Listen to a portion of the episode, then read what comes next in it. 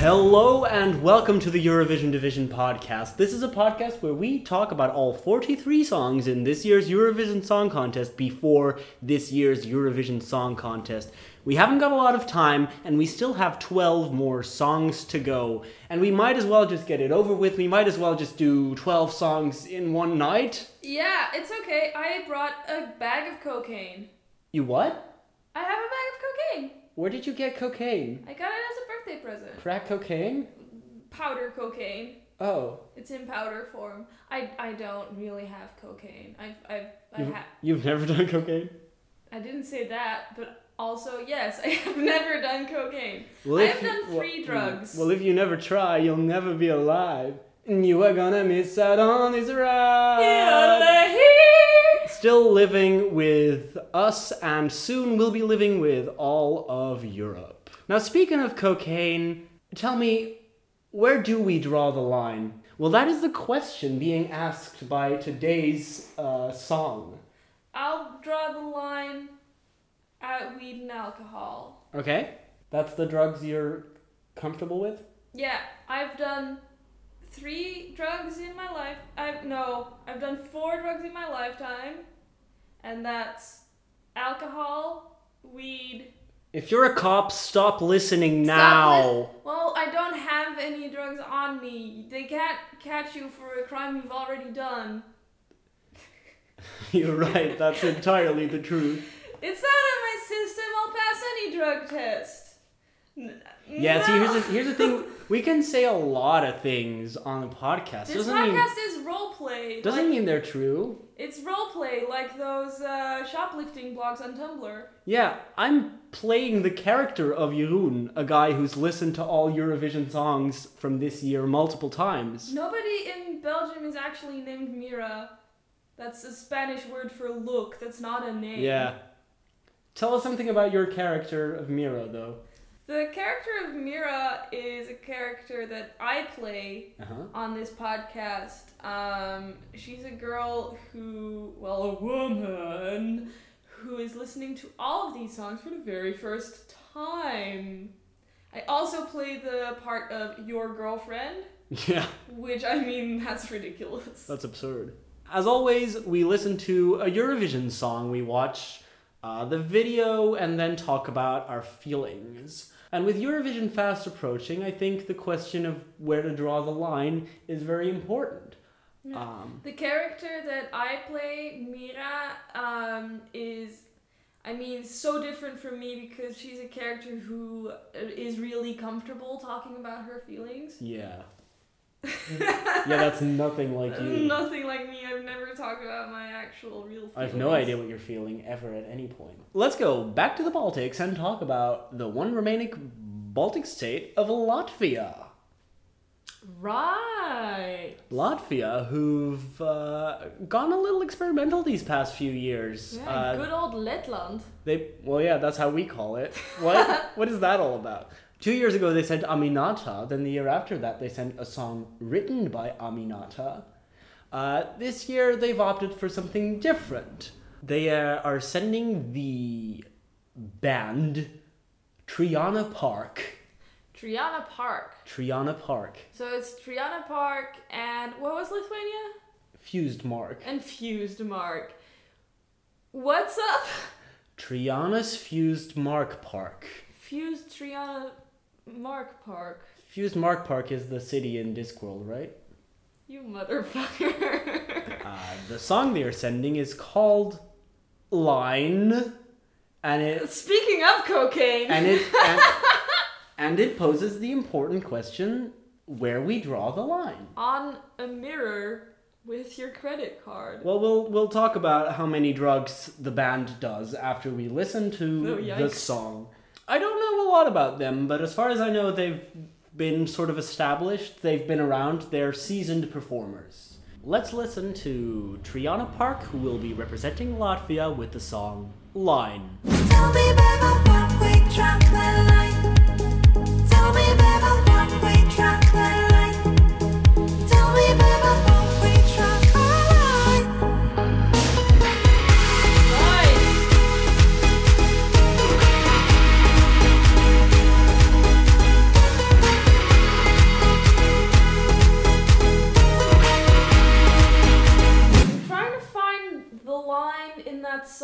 Where I stopped liking it. Was it "Tell Me, Baby, Where We Draw the Line"? Could that have been the line in the song where you stopped liking it? Yeah, I liked it for like half of the song, Yeah.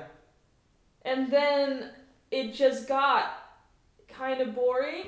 It is a very particular feeling because I mean, I did totally bop to it. yeah, that's the problem. Um before I started listening to it this time, I thought, "Oh yeah, this is the song that says tell me where we draw the line about a hundred times and that bores me by the end of it." And sure enough, for about I think the first minute and a half, I do I, I did still like it. Yeah, And then I don't know what happens.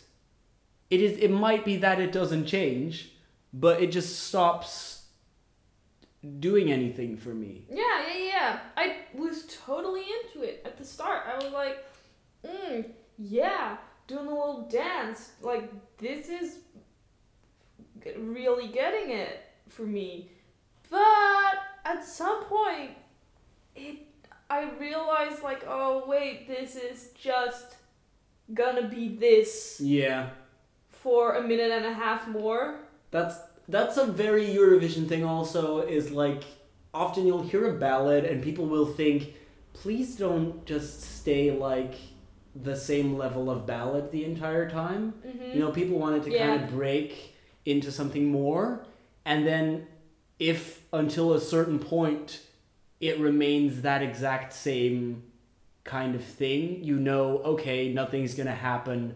I can go take a toilet break. Yeah. That's how people approach Yeah, yeah, yeah. Eurovision a lot of the time, mostly with ballads. Um, now, Triana Park is closing semifinal one, so it's not really worth it to take a toilet break there. Uh, I was like, oh, I might. this might be a toilet break song for me. Excuse me. They do get very manic in the live performance, I think. You know, like Yeah. that that last chorus after the bridge where they strip it back, it gets very movement and you know, I'm I'm assuming they'll do that even more than they did in the in the pre-selection. It's a shame because I think there's a really good song in here, but it's also very interesting because often you will get like Eurovision songs that feel like they're two songs because Yeah. you had like half of two good songs and you just threw them together. Yeah, yeah, yeah. In this instance, I feel like they had half of a good song and just repeated it. Yeah. Yeah, yeah, no, that's I totally see that. Not repeated it, but like lengthened the last bit of it Yeah. way longer than it should have been lengthened.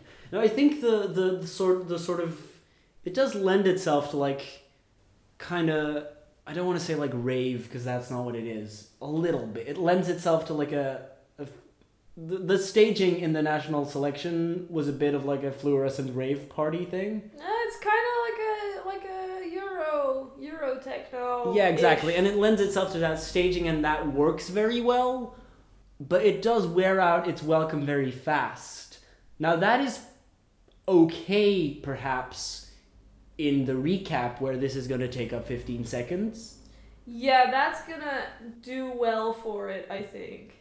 And it is closing out the semifinal which is generally a pretty preferable position for a song to be last because it sticks in people's minds there's lots going in its favor um, and i think the things going in its favor are more to do with the mechanical the technical construct of eurovision not gonna than the song itself Yeah, it's not gonna go through by virtue of the virtues of the song. But I think it does do enough to to have a, a sort of party manic atmosphere on stage that will be reminiscent perhaps of what Georgia did last year, except not nearly as good. You know, if you imagine something that's quite as like as manic and as trashy, something that feels a little nasty, A then little nasty. then this is probably going to do okay.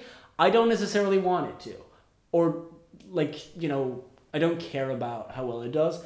Um, We have Montenegro to get nasty to. yeah, that's what I prefer to be like fun nasty. This This, this definitely this definitely like wears out its welcome for me. But I think in staging, if it stays interesting, it might get rid of that feeling.